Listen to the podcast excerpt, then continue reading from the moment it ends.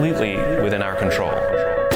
We're living through the single biggest culture shift of our time. This is the time for us to just really take charge. That's what revolutions do. They enable the impossible. For most people, there isn't one moment that tells you it's time for a career change. Instead, it creeps up on you over time in a million little ways. But you have to be paying attention. Kathryn Minshew and her co founder built The Muse, an online career resource to help people catch those moments and know what to do with them. In today's episode, we talk with Kathryn about The Muse and about her new book, The New Rules of Work, which aims to be a sort of playbook for navigating your career. Let's dig in. I'm Meghan Keaney Anderson, and this is The Growth Show.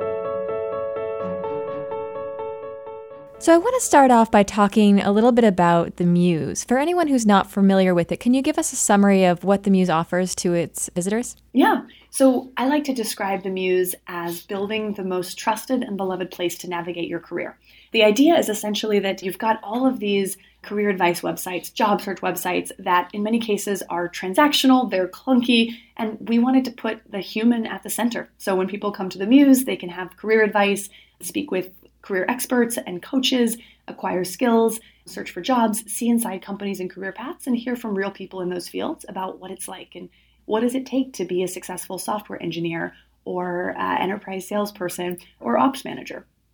You started the Muse in 2011, is that correct? Yeah, five and a half years ago, I guess. Yeah. So, have you seen the average user change at all? Is there an average user of the Muse?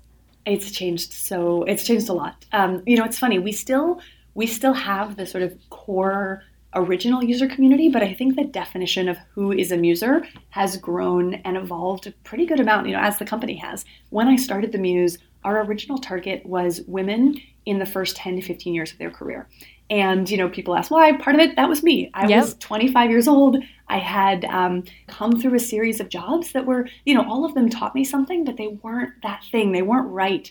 And so we were building for people that were like us. Uh, my co-founders also both women, and I had a, you know, very specific vision. And what we figured out pretty quickly was that that vision applied to a wider set of people. So from the beginning, we had men using the site. They used to joke that they were sort of secret musers. And we realized about a year in that we didn't want the site to be limited by gender. Though that said, we are very, very big on making sure that the, the vision of the ideal workplace and, and the sort of future of work includes badass women, incredible men, people of different genders, races, backgrounds, abilities, orientations. So I think that's always been a real passion of ours. But any case, and then you know, as the company grew, we also started to see a lot of people from different generations were using the site, both you know Gen Z, Gen X, and Boomers. And so now I think the classic user is still early 30s, very committed to their career, living in a major metropolitan area.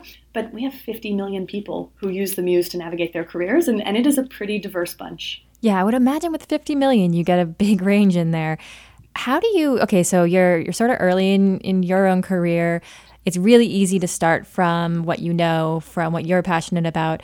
But how do you start to broaden your own perspective to understand what a late stage career um, or job searcher is looking for, what people very different from you are looking for? Is it that there is that common ground that all job seekers and all professionals share, or how do you expand to understand those other populations?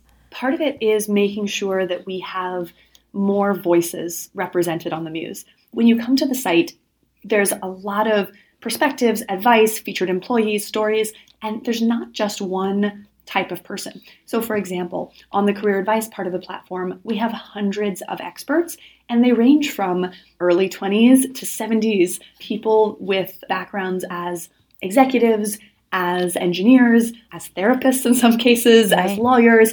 And so, you know, I think it's really helpful that it's not just me, Kathryn, um, sharing one career perspective. It's this really eclectic, inclusive set of different people. And not everything on the Muse is going to be for everybody. And in fact, we've built um, and are continuing to build a lot of personalization into the site to do our best to match an individual who's using the Muse to navigate their career with the right content, the right job, the right expert advice at the right time.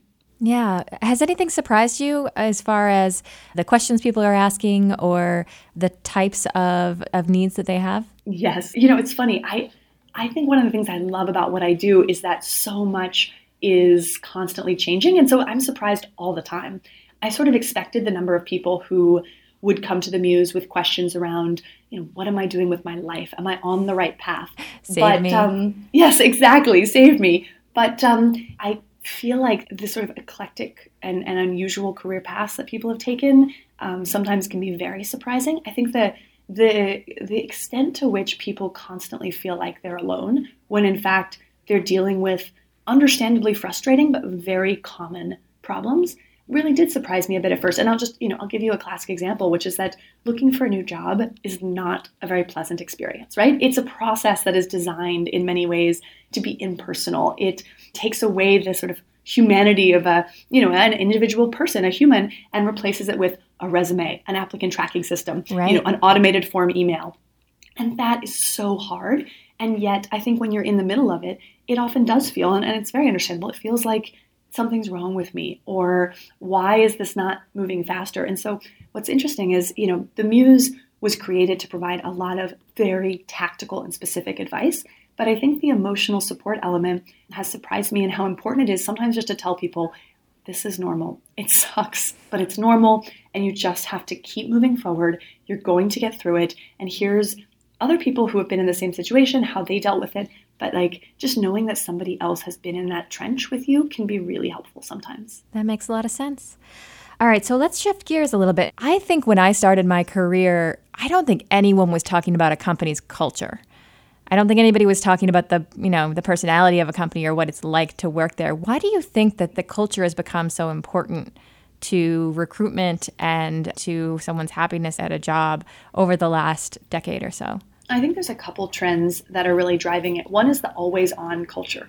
So, you know, you're probably like me, you've got a smartphone, people email you at all hours. You're not necessarily expected to respond, but work is with you, it's more present in your life than ever before. And it's not something that you necessarily leave at your desk at 5 p.m. and come back to the next morning. In fact, I think that for many people, especially people that are knowledge workers, that work in very digital environments, there's this expectation that your work and your life will become more intertwined. And because of that, I think people have therefore higher expectations for what work should look like, what it should provide, and the value it should add to the rest of their life. I think a second theme is that um, the internet's made it easier than ever before to see what other companies and jobs are like. Yeah. So, for example, you know, if you've only ever known IBM and maybe you have a friend who works at Dell, that's a fairly limited set of company cultures to be exposed to. And I think there was often a sense that work's work. This is the way things are. And now you can go online and see not only thousands of jobs, that's been available for a while, but you can really learn more about companies. You can, again, you can watch videos of their employees talking about what it's like to work there. And it really lets people say, well, wait a second, what what matters to me? You know, there's a whole section in the book that I have coming out next week about how do you identify your core values for what you want out of your career and then match those to a role, a function, a company. I think people are starting to get smarter about that. And when they see other people doing it, it allows them to feel like they could they could choose that path for themselves too. And much like how, you know, your brand is what other people say about you when you walk out of the room, employees are doing their own sharing about a company's culture and, uh, you know, through social media, through other channels, everybody's got that platform. So you're right, it, the culture just kind of seeps out regardless of, of what you can do. Yeah, exactly. and I think that's a really good thing. I mean, I would love to see a world in which companies that invest in creating a great culture are rewarded with more applications, more talented employees, more people who want to work there, and that companies that deprioritize that and that don't create a great culture suffer for that. And I mean, you know, do I think online anonymous reviews are exactly the best way to do that? No, I have I have my doubts, but I think that there are a lot of really interesting trends that are pushing us towards a world in which people have information and an applicant can be a more informed consumer before they simply throw their hat in the ring for a job that might actually be a nightmare. So you're in a really interesting position because I would imagine that as you know one of the co-founders of the Muse, you spend a lot of time thinking about your own company's culture. When you look back, what aspect of the existing culture or your hiring process would you like to improve? Would do you think about changing? Hmm, that's a really interesting one, and it's funny because I've been thinking about that a lot right now because we we grew pretty substantially over the last couple years, and I think when I look back at that growth, there are things we did well, and there are also things that I wish we could go back over and, and do differently. I will say, you know, we've always had a culture of ownership, of people really taking responsibility, having input into major company decisions, being able to solicit ideas for the product and for the strategy from a wide variety of places. And I think we did a, you know, a good job of keeping some pieces of that. But um, you know, to your to your question, I guess in terms of what I would change, one, I would probably have hired slightly more slowly because I mm-hmm. think when you start hiring quickly, it can be hard for the organization not to uh, feel like it needs to cut corners.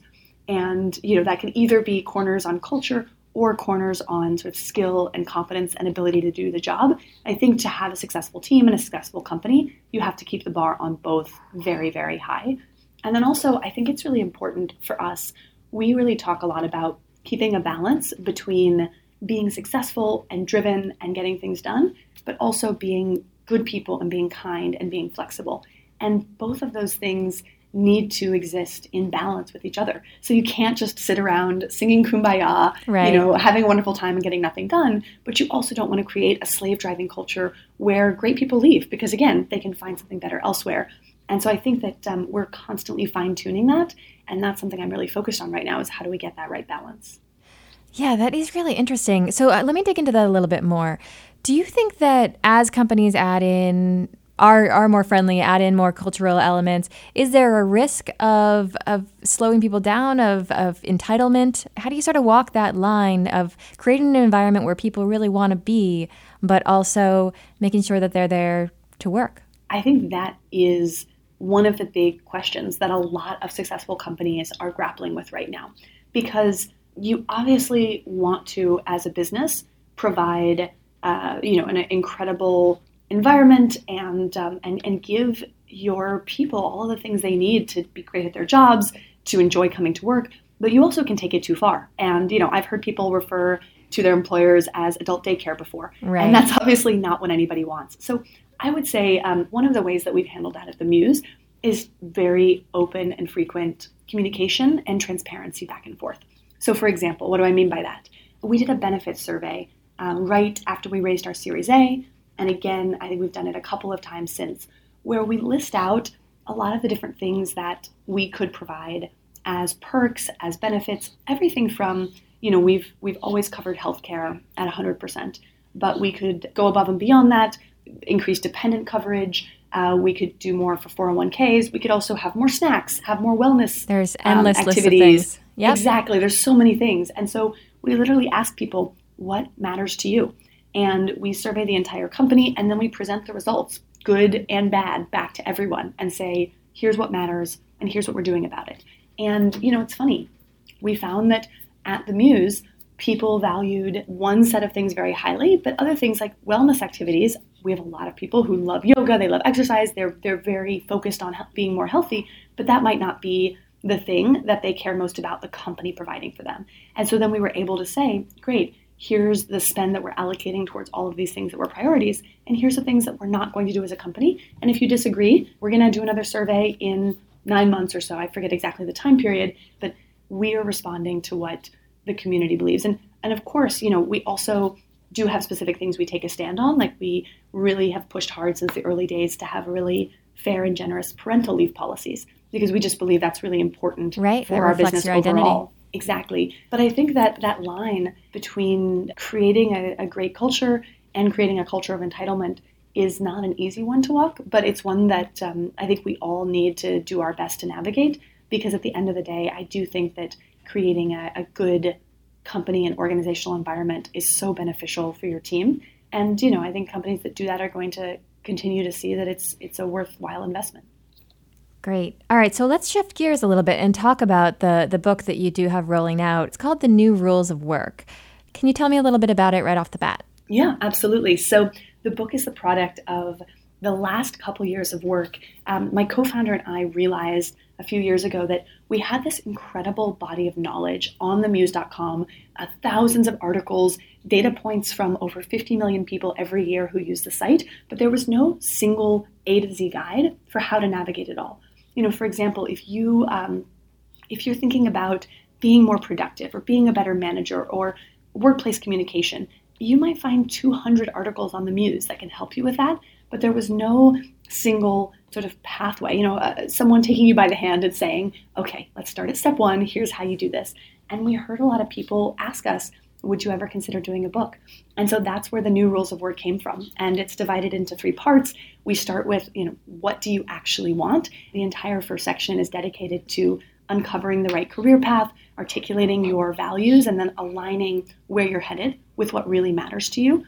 Part two is how do you go out and get it? Everything from, you know, finding great jobs, interviewing, applying, negotiating salary, you know, all of all of that stuff, which sure. frankly can be very, very stressful. And then part three is really succeeding and growing at the role you're in. So relationships with your boss and colleagues, being more productive, taking charge of your own career and development if your company doesn't do that for you, and how do you delegate, manage up, and start to really establish a reputation and authority within the workplace so you can have the career path you want, not just the one that happens to you. Why new rules? What's the biggest thing that's changed about how people find and navigate work today? I think the easy answer to this question would be technology, although that's not what I think is at the root of it. But it, it is impossible to ignore the fact that the way that tech has has sort of infiltrated every aspect of the workday means that some of the old ways of doing things no longer make sense. And you know, it's easier than ever before to work remotely, to speak to people at a distance, to be more flexible with how you get your work done. But that also means that there are a different set of expectations and reality. And, and one of the quick stories that um, that we talked about in the book was uh, when Alex and I were interviewing somebody on Google Hangout a while back going great. This I was a, is a guy, a gentleman, very thoughtful, smart, interesting, and all of a sudden someone starts banging on the door, and they they do not stop. And on your door gets, or his door? No, his door, his door. And he gets increasingly nervous. And finally, he essentially has to get up and get it. And he's not wearing pants. yes, he had, you know, dress shirt. I mean, he was wearing boxers, but a dress shirt and boxers. And, you know, we just, you know, it's like always wear pants, basically, always, always, always just because it's a video interview and they can only see you from the, you know, from the yep. neck up, always wear pants. Unchanging um, static rule. Yes, will exactly. be true 10 years from now. If you remember one thing, no. But um, but, but back to your question, I think that um, the biggest change, you know, outside of some of the the smaller, um, you know, use LinkedIn and, and here's how to network digitally as well as in person, blah blah blah. All of that stuff is is important. But I think the most critical thing is that you as an individual have to take control and take charge of your career. A company is not going to do it for you. They are no longer those same pathways that companies used to put out and say, do X, get promoted, do Y, move up. Um, those are, are, are very quickly becoming a thing of the past. And the people that are most successful today, they are in charge of figuring out what are the skills I have and what are the skills I need to get where I want to go and how do I acquire those and then how do I demonstrate that I have them so I'm well positioned to move into that next step. And that's not necessarily an easy thing to do. We lay out a tremendous number of exercises and templates and worksheets and, and essentially tools for people to navigate this new reality. But that's why we felt it was important to say, these are the new rules. This is what um, is going to make someone successful. And, and we have, you know, a, a fairly substantial body of data points from themuse.com to back that up. Isn't that funny how, uh, on the one hand, whereas companies are investing more in culture and perks and elements designed to attract people and keep them there, on the other hand, the workforce has never been more driven by change and opportunistic. So there's not kind of like the you join a company and you stay there for 20 years and you slowly progress year after year into new roles. It strikes me that that's a very different tenor than there used to be. Absolutely. And I think it, you know, it can be a tremendous opportunity. It's easier than it ever has been for people to make a major career change. Not easy. It's not probably honestly ever going to be quote unquote easy, but it's easier, it's more possible, and there are more paths.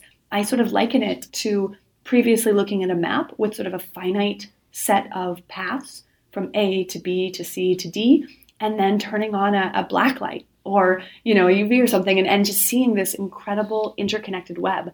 And I think that so many people are um, at their heart, they enjoy learning and growth and new challenges. That I think that this is a, an ultimately positive thing overall, but that doesn't mean it doesn't take some getting used to. Now, a lot of what you write about and a lot about what you talk about is, is really about transition, moving from one job to another, getting hired in the first place, making changes in your life, and having the guidebook to do that. I'm curious about your thoughts about people who are sort of in the middle of their career.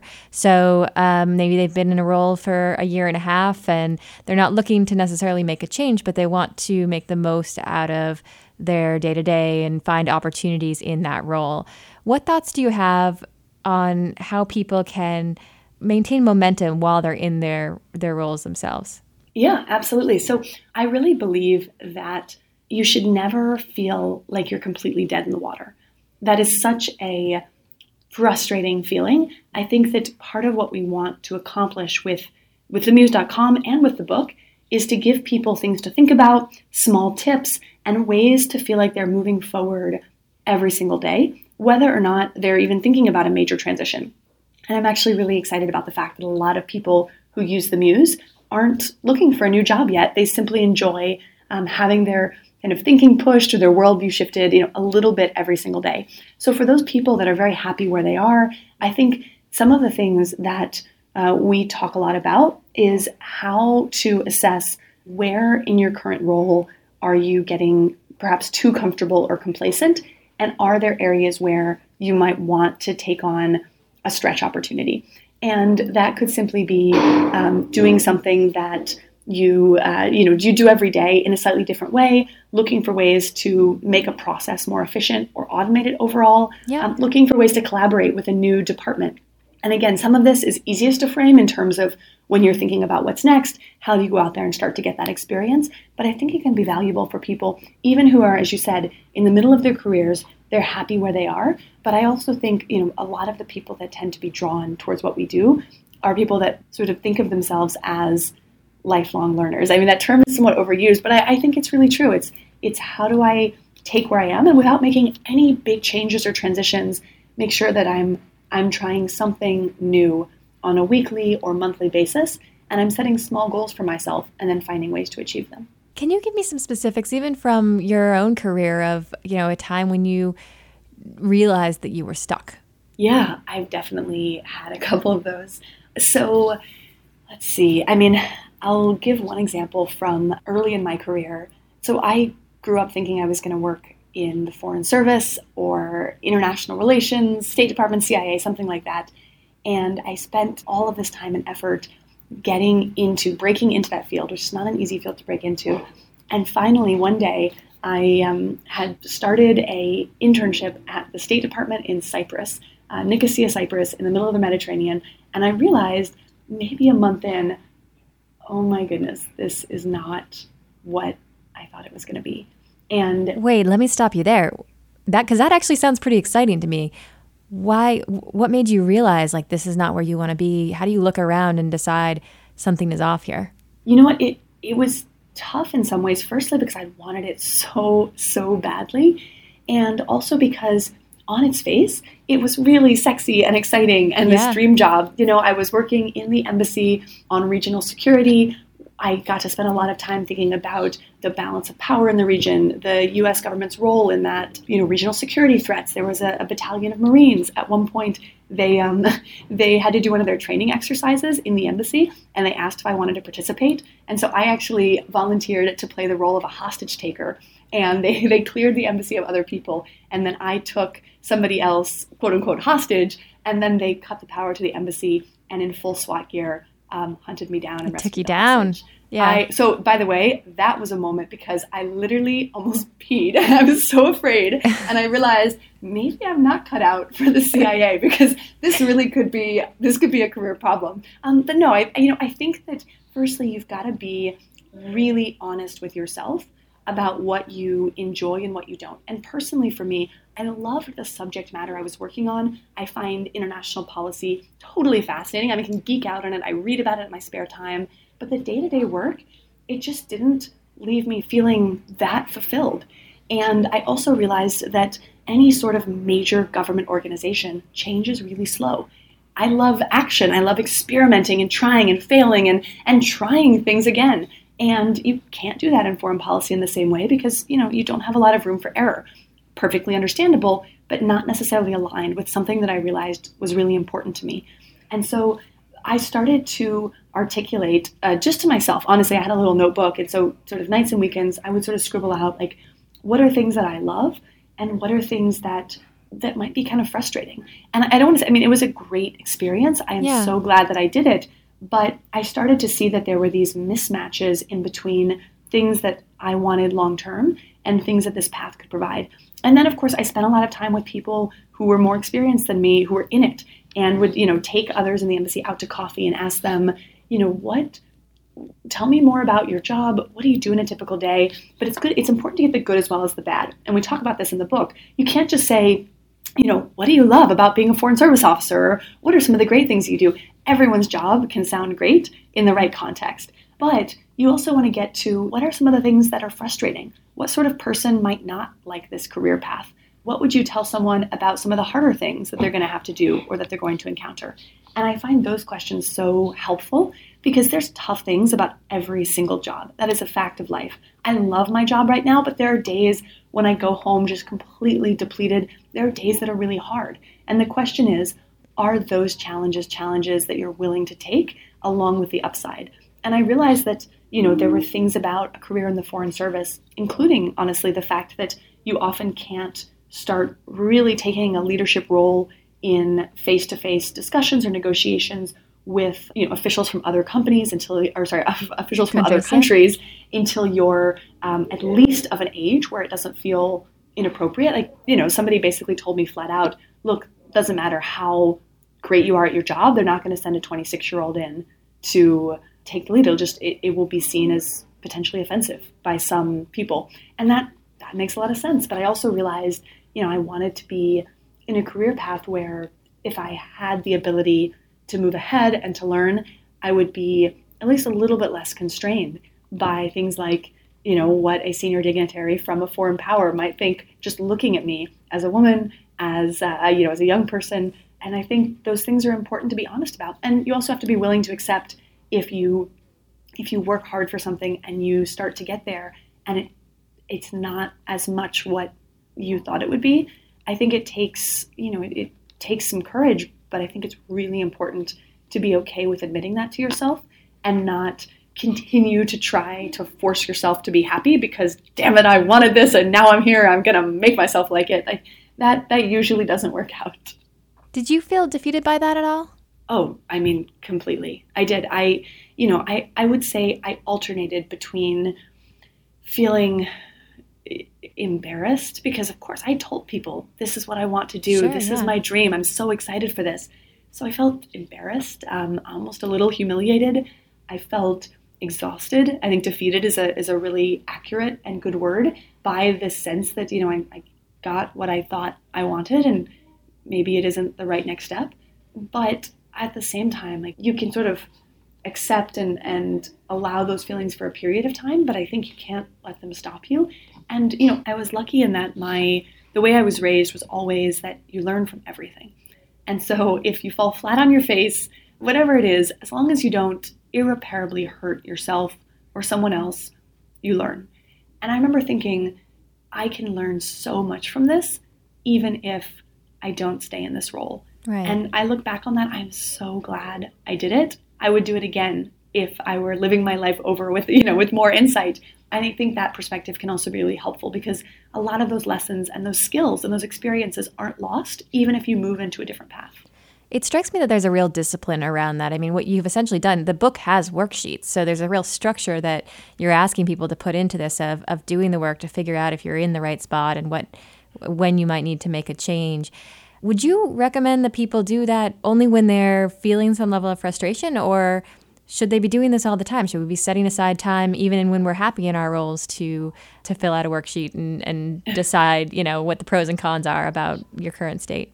I obviously believe that people should be thinking about their careers on a pretty regular basis. When you think about how many hours of your life you spend working yeah. at your job with your colleagues, a little bit of investment in your career pays such incredible dividends. And I always think it's funny, you know, people talk about how your most important relationships and, and the things that you that you often spend most of your time and energy on, um, it's your family and your partner and it's your career. And people go in many cases spend years dating different people, talking with their their friends, like, oh my goodness, yeah, what do I want?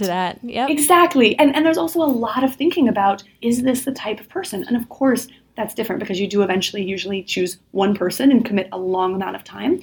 But I think that it's actually really interesting to let yourself think about your career a little bit the same way. Nobody sits around these days and goes, oh my gosh, I didn't marry my high school sweetheart. I'm a failure. Of course you didn't. You don't know anything about what's out there. And I think it's very similar when you think about your first job. Of course, it's not always the right one for the long term. Of course, you may think a career path is great and then you get in it and, oh gosh, that has downsides.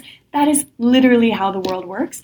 I'm just a big believer in, in having people think about what is going to make them most engaged, most satisfied because when you're when you're happy when you're engaged when you're fulfilled you do your best work. You're more likely to move ahead to get those opportunities to step up to succeed. And i don't mean succeed in some sort of corner office big paycheck. Sometimes that's what you want and that's great but it can also just mean having flexibility to live your life in the way you want or being able to do work that has meaning to you um, most days and there's a lot of different um, metrics of success but i think that the more people are conditioning themselves and, and getting into a habit of really thinking proactively about their career and their values and, and what they want, right. Um, the better off people will be. Okay, so cobbler shoes question. When was or how recently have you done this for your own career? Actually, I'm going through the process right now.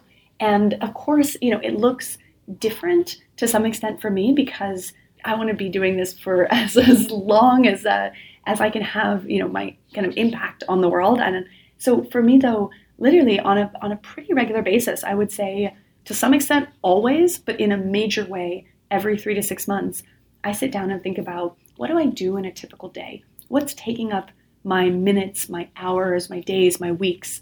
And are those the right places to be spending my time? That makes a lot of sense.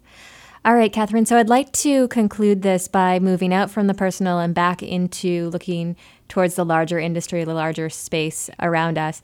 What industries do you see out there that are kind of leading the way in the in terms of how they hire people, how they recruit people to their companies? Interesting. So I'll give one answer that's perhaps a bit more expected and one that maybe is a little bit less so. I think the first is obviously the technology industry, but I want to caveat it by saying I see some of the best and some of the worst practices in the tech industry today. Huh. Um, I think that there are some companies and some um, sort of strains of thought within the technology industry that I think are doing a really interesting and sort of forward thinking job of making the interview and hiring process a two way street. So it's not just we, uh, you know, company with all the power, are vetting you, lowly prospective candidate, and deciding whether you're good enough to join our club. But it's much more of look, we're an organization with a personality. There are, you know, we have a culture. There are things that are great about us. There are things that are not as great or that might be great for some people but not as good for others. And we want to make sure that it's a good fit on both sides. I'll give you one example. We work with hundreds of companies uh, on the Muse. We had one who came to us and said, Look, we sometimes need people in certain roles to work weekends. And we used to feel embarrassed about that, but it led to us hiring people that really didn't want to work weekends. Yeah. And so now we want to try a tactic where we just say, look, for these roles, it's a sort of news cycle related role. Some people are going to have to work weekends. And here's a bunch of good things about working with us, but you need to accept that this is part of the job. And they found that their success rate, both of people that they interviewed to hired, but also hired to stayed, was much higher because they were just honest. So I think that's a really positive thing. On the negative side, I'm a big believer in inclusion and diversity in the workplace. And I think that the word culture and particularly companies hiring for culture fit uh, has yes. been, you know, I, I think that as it was originally conceived, it's a really powerful thing. It's, you know, making sure that people align with the core values and attributes of a culture. But I often think it can be used unintentionally to create a monoculture and to have a, a, group of people who all look and think the same, saying, Well, I want to get a beer with this person. Does this person seem cool? That is not culture fit. And I think that's actually creating the inability to see a product from multiple per, uh, you know, perspectives, a problem from multiple perspectives, because companies are, in some cases, not. Um, building the workforces that represent a real diversity of thought and backgrounds and genders and ages and races. So that's that. And then very quickly, because I realize I've been talking for a long time. No, it's fine. Um, I think that um, actually there's some really interesting things going on when you look at the way that consulting companies interview. I started my career at McKinsey and I met my co founder there. And it is really interesting. Not only do they look at a tremendous amount of data um, about an applicant when they're interviewing, but they actually will then look at how those people perform over several years within the organization. And they'll go back to then the next cycle of interviewing and hiring and say, we found that people who have these sorts of attributes or these sorts of things come up during the interview process tend to be very successful, huh. and these tend to be less successful. And so let's change how we're screening, let's change the questions that we're asking, or simply let's be more upfront about these are things that are important here. Are you on board with that? Um, and I think that sort of iterative process is really powerful, and it's something that a lot of companies could learn from. Yeah, it truly treats it as the investment that it should be. Exactly. You know, your people are your most important asset. And I think businesses and business leaders have been saying that for a long time but they haven't really been acting like it. And I'm excited to see the market start to shift where companies are investing the time and the attention and the um, recognition in people, talent, and HR that I believe uh, it deserves. All right, Kathryn, thank you so much. We will leave it there. The book, for those listening, is called The New Rules of Work, and you will be able to find it very soon on Amazon, Barnes & Noble, Apple Books, uh, IndieBound, uh, wherever you find books, you will find this. So, best of luck, and thank you so much for your time, Kathryn. Thank you. It's been so great to be here. Hey, thanks for listening. If you want to support the show, you could rate and review us on iTunes. It makes a huge difference and helps spread the word.